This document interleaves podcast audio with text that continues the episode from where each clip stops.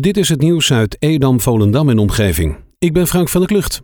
Vorige week is aannemingsbedrijf KWS gestart met de herbestraten van de Leliestraat in Volendam. Aan beide kanten van de gasstrook wordt het wegdek extra onder handen genomen.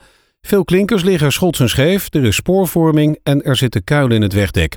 Grote hoeveelheden zand zijn nu aangevoerd om het wegdek op te hogen. In de Leliestraat geldt eenrichtingsverkeer aan beide kanten. Voorlopig is er dus maar één rijbaan opengesteld voor verkeer. De klus gaat tot half november duren. In een woning aan de Purmerendeweg in Zuidoost-Beemster brak gisterochtend rond 8 uur brand uit. De brandhaard bevond zich in de kruipruimte van de woning. Ondanks dat de brandweer moeite had om goed bij de brandhaard te komen, was het rond kwart over negen zijn brandmeester.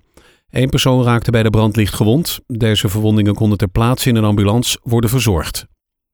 Het college van BMW van de gemeente Waterland heeft een meerjarige sluitende begroting aan de gemeenteraad gepresenteerd. De Waterlandse gemeenteraad heeft de begroting 2021 op 5 november vastgesteld. Het college is blij dat er nu een sluitende begroting ligt, waarbij onder andere ondersteuning kan worden gegeven aan ondernemers, verenigingen en instellingen in deze moeilijke tijden.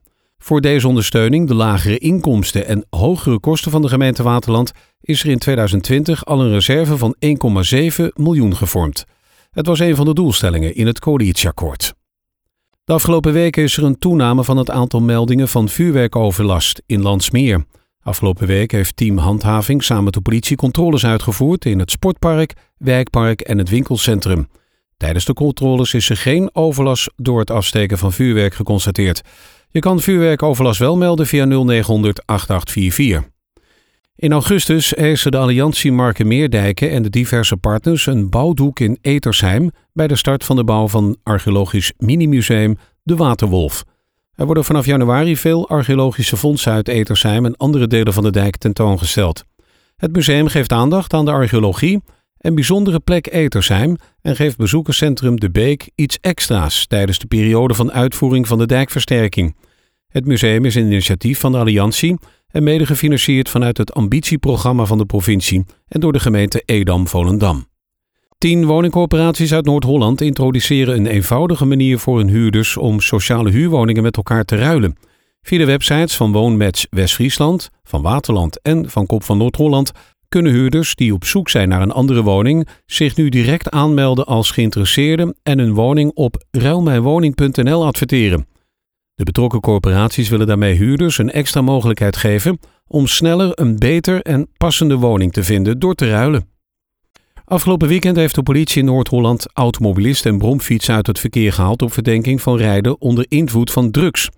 Het merendeel trok de aandacht van de politie vanwege hinderlijk of gevaarlijk rijgedrag.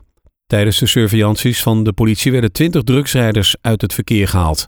In het eerste halfjaar van 2020 zijn er al meer dan 5800 bestuurders onder invloed van drugs aan de kant gezet.